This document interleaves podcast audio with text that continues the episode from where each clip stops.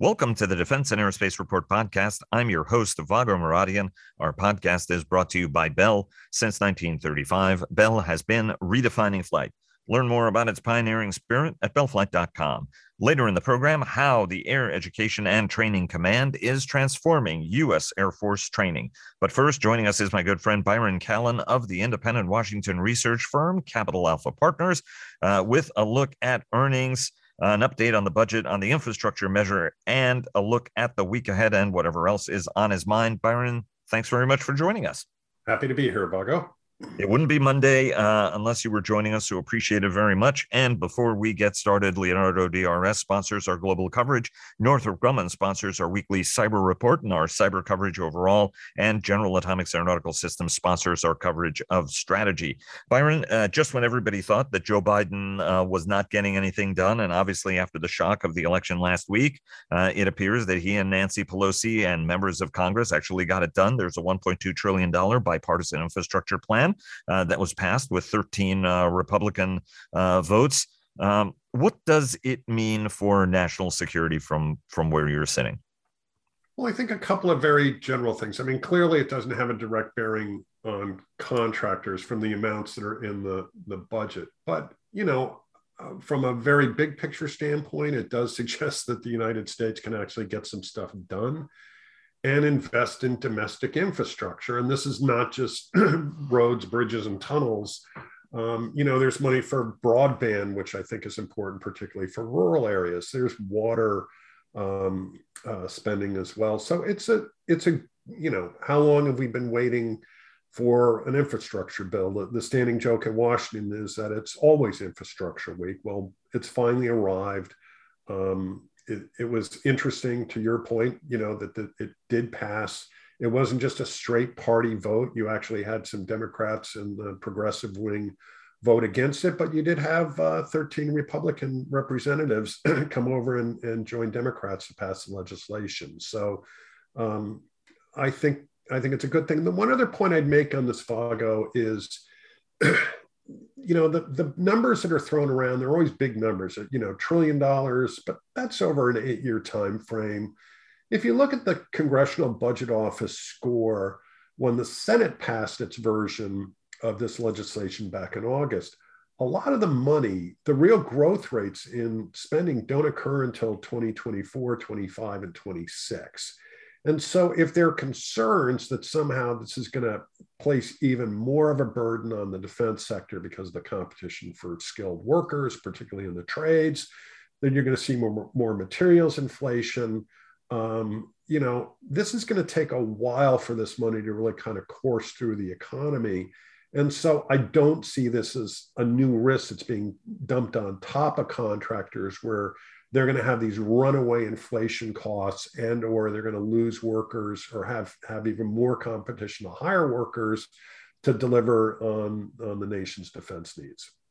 And and how do you see uh, the link, right? I mean, I, I think that people have a tendency of not recognizing that some of this stuff is very uh, hard to do. It's complicated. It's politically complicated. It's legislatively uh, complicated. I mean, we saw Republicans work for quite some time on their tax cut, and that was a much simpler proposal than the, the uh, either the infrastructure uh, measure. And, and by the way, tax cuts are spending too, right? I mean, I think people want to sort of portray this as this is spending and somehow tax cuts aren't. I mean, there was all deficit financed uh, as as well. Uh, ultimately, um, you know, how do you how do you connect this infrastructure measure with the social measure and and what that will mean, given um, that? Right. I mean, depending on how you look at it, this this does uh, extend to security and at least maybe helping Americans feel a little bit more secure in their lives, address some of the political challenges uh, and and the sort of disconnects and have have not feelings uh, that have existed uh, that are reflected in the electorate. I mean, how do you view the connection between this uh, and uh, the one point eight five trillion dollars measure that the president yeah, and his I mean, party are negotiating? Clearly, you know, uh, Build Back Better is still um, a work in process. Uh, you know, it's probably going to run through this year and into early next year before you finally get some kind of agreement on this. Uh, you know, it, it's quite apparent the, the contentious debates on all sides about what this is and what spending it's in. And, and ironically, in that act, there is one provision that's important for the defense sector, and that's the R and D tax credit. Um, you know, under current law, that R and D tax credit will um, revert to a five-year amortization of R and D um, for tax credit purposes. Lockheed Martin and Northrop Grumman talked about this in their earnings call. So if we don't get Build Back Better, these companies are going to be paying higher uh, cash taxes and, and see a higher tax rate as a result of this change in the treatment of the uh, of the tax law. And that, that was something, by the way, that Uh, was was birthed by the twenty seventeen tax cut. So um, it, it's kind of interesting that um, it, it is now embedded in, in Build Back Better, a, a change that should be beneficial to some of the defense contractors. And then, of course, you know, there's a lot of infrastructure in Build Back Better too.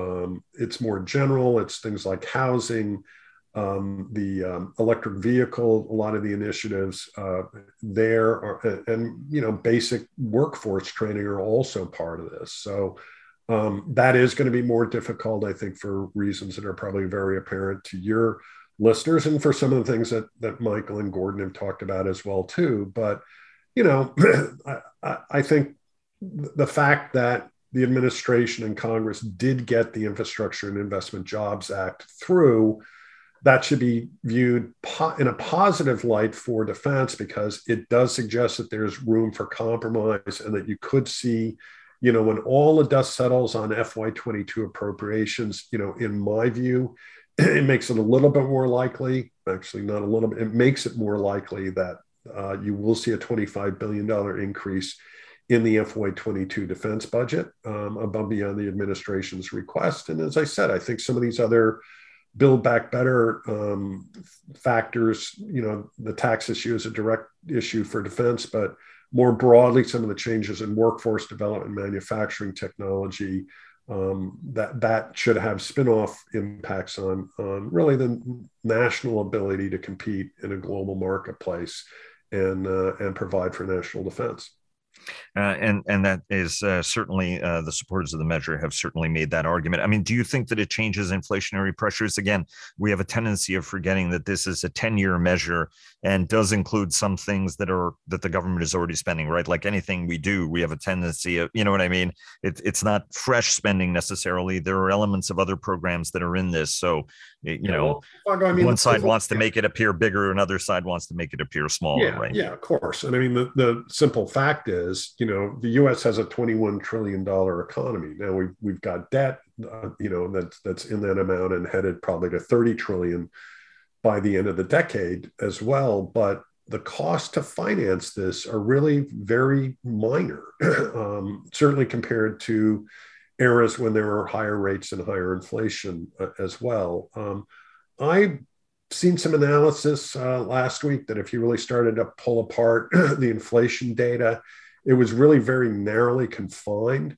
Um, yeah, there's been, you know, people having, um, getting paid more at McDonald's or, or some of the service industries. But, you know, from a broad sector standpoint, I think there's still a pretty healthy debate about whether or not this is something really permanent and that you're going to start dialing in, you know, five, six, seven percent inflation, or that this is really just a reflection of COVID nineteen and the pandemic. And then a year from now, you know, we're going to see we're going to see inflation uh, moderate again back to to more manageable levels, and uh, I just think it's something, you know, people have to keep an open mind on this and and continue to look at data and look at what the data suggests about this. Uh, if if only, uh, Byron, all things uh, economic were dispassionate um, and, and didn't have to do with uh, sentiment and fear uh, as, as opposed to rationality. We've got a couple of minutes left.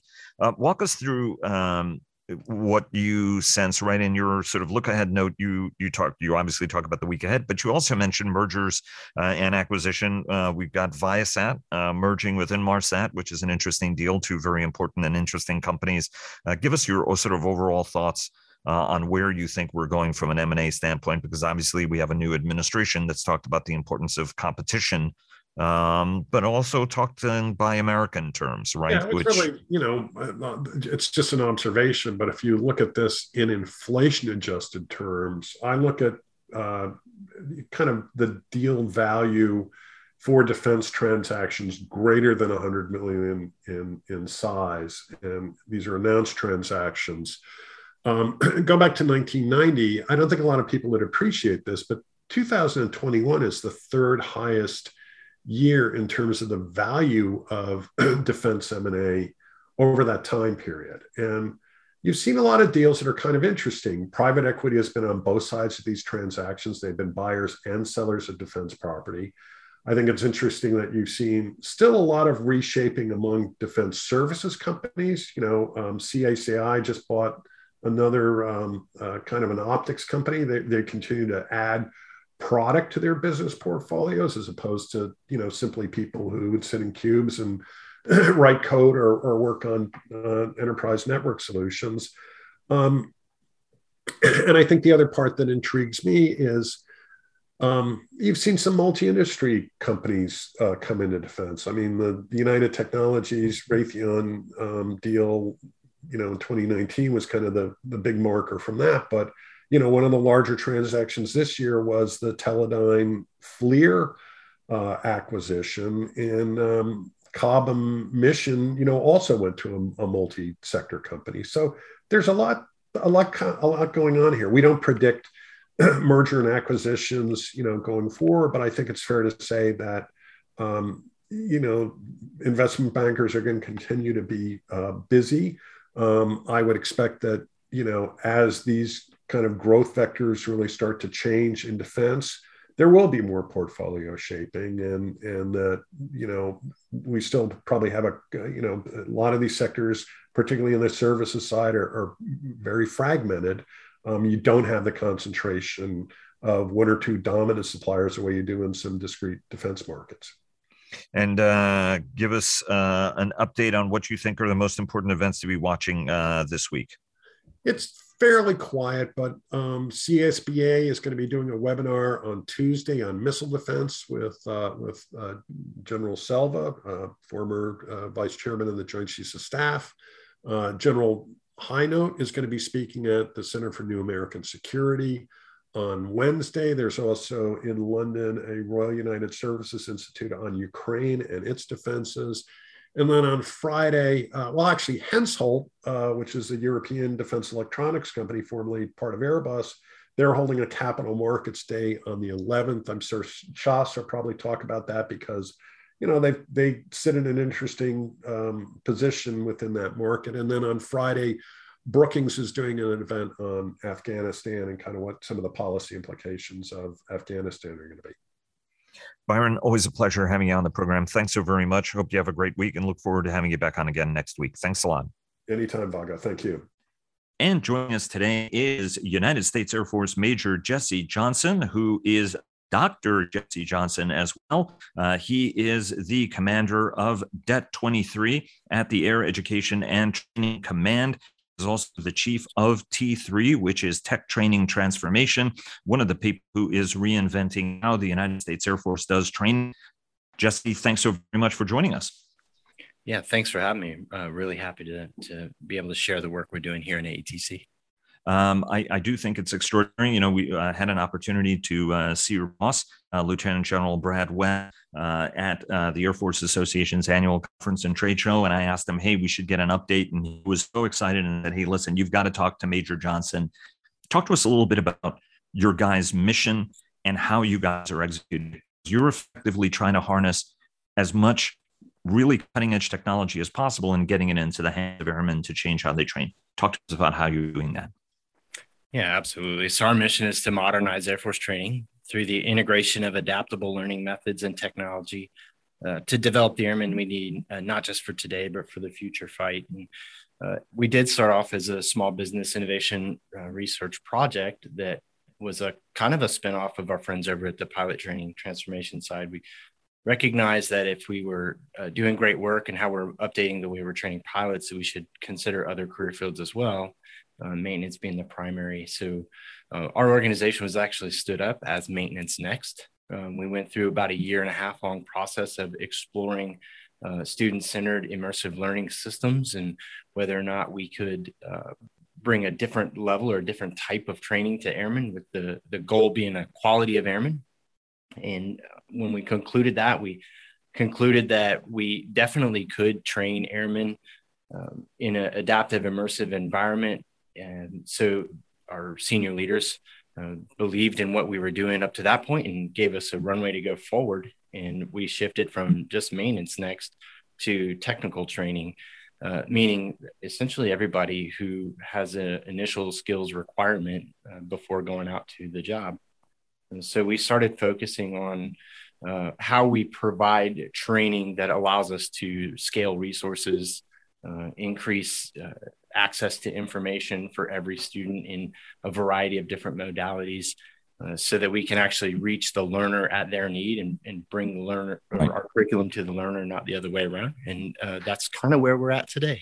And you guys are using um, uh, virtual reality technology, uh, V R uh, goggles. You're trying to use artificial intelligence. Talk to us about how you're using each of these techniques and give us some real world examples of how this is changing, uh, how folks train. I should point out you're prior enlisted, you're uh, officer now. You've been in the maintenance career field, everything from transports to uh, F twenty-two fighters, right? So an extraordinary breadth of experience.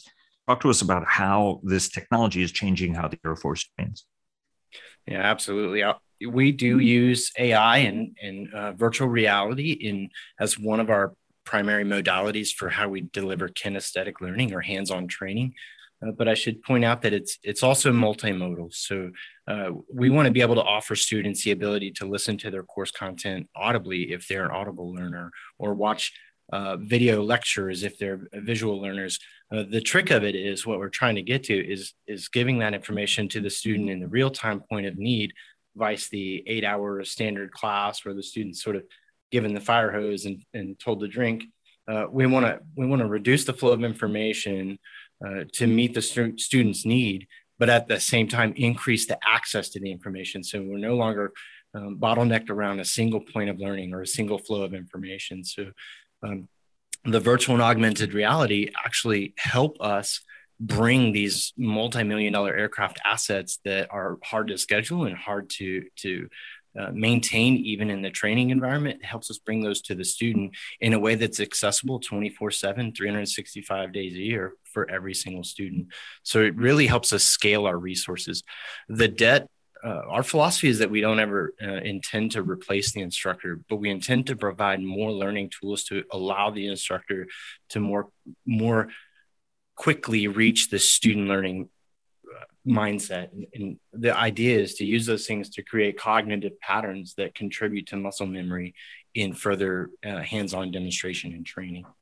The advent of new technology also can change culture, right? The United States Air Force is great institutions, sort of like, well, we know how to train. This is how we train. Whereas you're actually changing, changing how the service culturally trains, right? Talk to us about that push-pull. Yeah, absolutely. So we also recognize, uh, much to your point, it's, it's not our position that the Air Force has trained incorrectly for decades. Uh, our position is that if we don't start making changes in the way we present our curriculum, excuse me, if we don't start making changes in the way we present our curriculum, we'll become irrelevant in the very near future. And the reason is, if we look at the timeline of, of how the human brain develops uh, versus the technology development over the last twenty years, we see a very strong correlation to the young individuals that are going through their K through twelve experience now are being presented information in a drastically different way than ever has been before. And so The, the science of how our brain puts together information begins at the embryo stage, and roughly through the age, age of age four, we're developing uh, billions and billions of synapses that basically become the the whittling block from where how we build our learning modalities. And uh, beginning around the age of five and going to fourteen, we go through a process of synapses pairing where we're sort of use or lose, uh, taking away skills that we don't use and finding cognitive maps that store memory and allow us to function in the learning environment.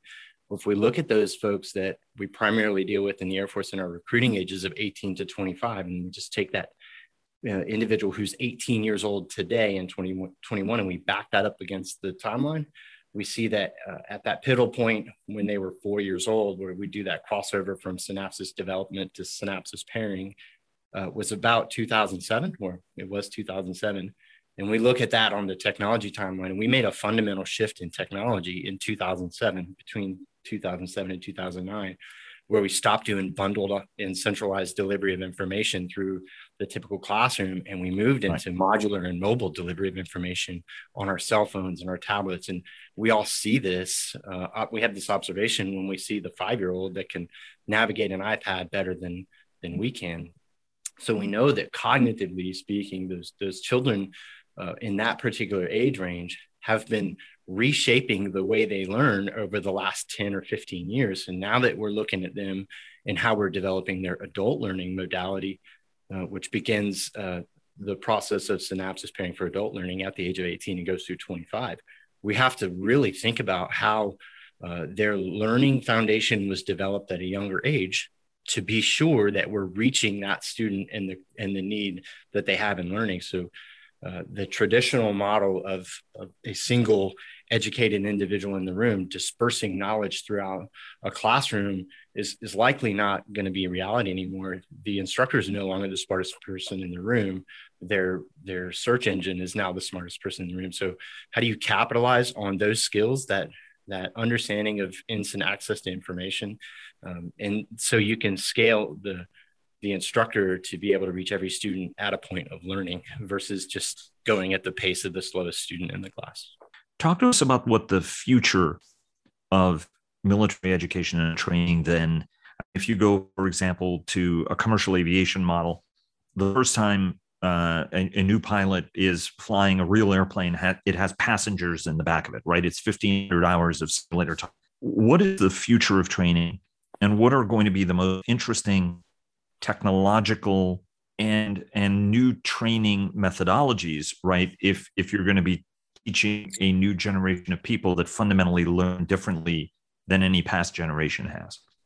Yeah, so there was a, a scientist, or actually a physicist, in nineteen ninety-nine who did an experiment in New Delhi, India. He called the uh, hole in the wall experiment, uh, where he put a computer essentially in the middle of a small village and uh, connected it to the internet and and just left it there, and observed how quickly the undereducated children in that area uh, learned and understood how to operate the computer. And what he uh, his conclusion to that uh, that project was that um, where there is interest, there will be education, and that students will self-organize around a learning objective or inside of a learning environment.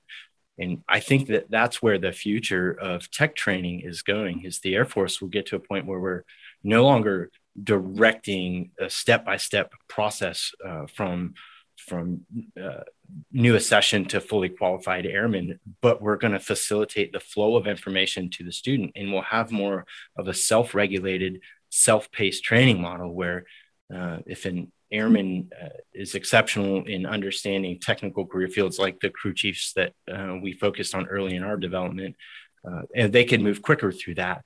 Um, but you may have a student who uh, who's not so adept in that area that that can move at their own pace and slower. So I think what it is, is it's just shifting the way we're presenting information and uh, shifting the roles of instructors in curriculum development inside of A E T C in a way that that keeps that instructor as an expert in their career field uh, and helps us to, to uh, coach and mentor and supervise rather than uh, individual instructor, lecturer uh, from the, the pulpit of the classroom. Part of your charter is to keep this ball moving forward. What are the next challenges, the, the next milestones, uh, the next achievement you guys are trying to chalk up? Our next achievement is actually kind of rolled up into our past achievement pretty tightly. Uh, as we developed this new adaptive immersive course for Crew Chief Fundamentals, uh, we were ready to deliver it to the Air Force. Uh, we recognized that the uh, learning ecosystem that was currently available uh, couldn't house that type of technology, wasn't able to stream things like uh, X R type content, and certainly wasn't able to store that amount of data and um, information around a student, and then definitely couldn't provide the analytics. So uh, this past year, we spent our time uh, pushing toward a data analytics platform we call a delivery analysis and reporting platform. Uh, recently, we just released um, as a requirement in A E T C, our platform for for doing just that. And so the future for the D E T is, is more about building those high-level, enterprise-level capabilities that now allows uh, the uh, individuals at the schoolhouses and the squadrons and all the way down to the individual airmen to develop training content and contribute to the Air Force learning ecosystem um, that in a way that allows us to scale education uh, rapidly across the force. Let me just ask you a technological question, right? I mean, we've you you've basically been focusing, like a lot of educators uh, or smart educators, right, on how people fundamentally learn. What are some of the most interesting technological developments? So I'll start with our delivery analysis and reporting platform. Uh, we call MOTAR, or Member Operations Training Analytics and Reports. Uh, that platform allows us to ingest uh, training content and information and data from any number of different vendors uh, and produce a single training course from a variety of different sources for the airmen. So it becomes this one-stop shop for training. Uh, and we also get to collect performance data on the student inside of that same platform. So now we can do very in-depth analysis that can uh, ultimately contribute to projects like Agile Combat Employment, multi-capable airmen philosophies that allow us to scale training rapidly at that point of need uh, because the data analytics exist. What goes inside of that that makes all that possible is this, this robust version of artificial intelligence that is what we call a competency management system, which allows us to evaluate an airman's learning record, compare it to a training need, and determine the gaps, and go out inside of the Member Operations Training Analytics and Reports platform and grab already created digital training and bring it to the airmen and start the training process in a matter of, of minutes versus weeks. Uh, and then we layer finally on top of that how you go out, or those digital, the digital content that exists inside of that platform, how you build that in such a way that it's Air Force owned and sustained. Uh, so currently a big problem that we've looked at in the S B I R process, or Small Business Innovation Research process, uh, is that a lot of times on those contracts, uh, nothing belongs to the government, the closeout of the contract. And so uh, we needed to find a way that we can leverage what's built inside of those contracts and bring it back to the A E T C enterprise.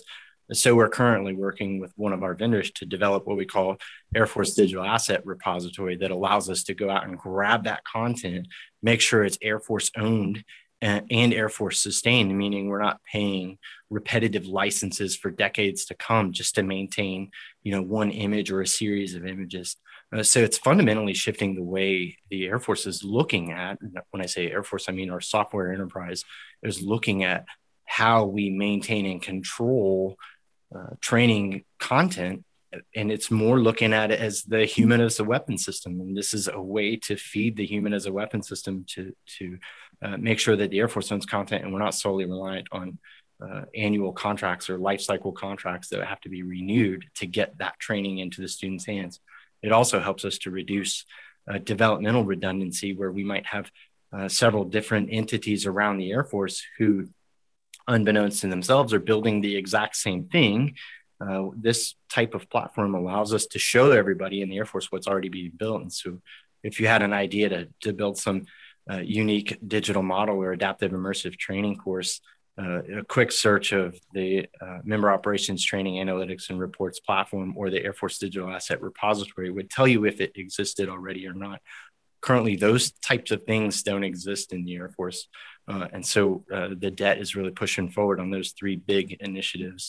Uh, how do you respond to those who say that that's actually maybe not the best approach for the Air Force, that it's actually better if if the service outsourced that capability, worked with an outside vendor, and then the outside vendor makes all the investment to make sure the technology stays fresh? Yeah, I would say nobody knows the mission of the world's greatest Air Force better than the world's greatest Air Force. Uh, so while I agree that there are some things that are uh, really useful to, to outsource and to have other uh, vendors develop, when it comes to force development and, and generating the airmen we need for the future fight, Um, I, I think that's solely a responsibility on us. And uh, while it's great to have small business partners helping us in that light, um, just my personal opinion on the matter is that we always got to have the Air Force carrying the torch, because we're paying attention to um, both sides of the coin.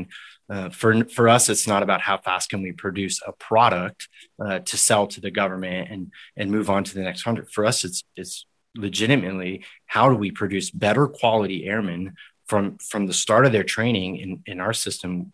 We say from the, the military entrance processing um, part of their career all the way to uh, enrollment in the V A. We want to understand the full scope of the or full spectrum of an airman's learning path, and, and be able to, to input different vari- uh, variations of training and different modalities for doing that. And uh, in traditionally speaking, from acquisition standpoint, those, uh, those uh, external vendors are not responsive to that rapid shift and that rapid change. Uh, so the, the, for that specific reason, keeping it internal to the Air Force helps us scale faster and be on the leading edge. That's not to say that we won't uh, build the first few iterations or the first uh, iteration or two, and then look to a vendor to replicate what we've done and then scale it to the next level. But when it comes to immediate, adaptive, immersive updates and training, uh, it's got to be an internal, uh, internal function. Jesse, thanks so very much for joining us. Really appreciate it. Best of luck to you and the team, uh, and look forward to staying in touch as you guys continue uh, to change how the Air Force trains. Thanks so much. Yes, sir. Thank you very much. And now a word from our sponsor, retired United States Army Major General Jeff Schlosser, who is the Executive Vice President for Strategic Pursuits at Bell. We've been building creative and innovative aircraft, next generation types of capabilities for almost nine decades. Bell is the company that can deliver that. Thanks very much, sir. And thanks to all of you for listening. Please follow our daily podcasts and visit the Defense and Aerospace Report website to subscribe to our weekly newsletter. Follow us on Twitter, like us on Facebook at Defense and Aerospace Report, and check us out on LinkedIn. And stay tuned for our weekly cyber report sponsored by Northrop Grumman. Thanks again to Bell for their generous sponsorship, and we'll see you again tomorrow.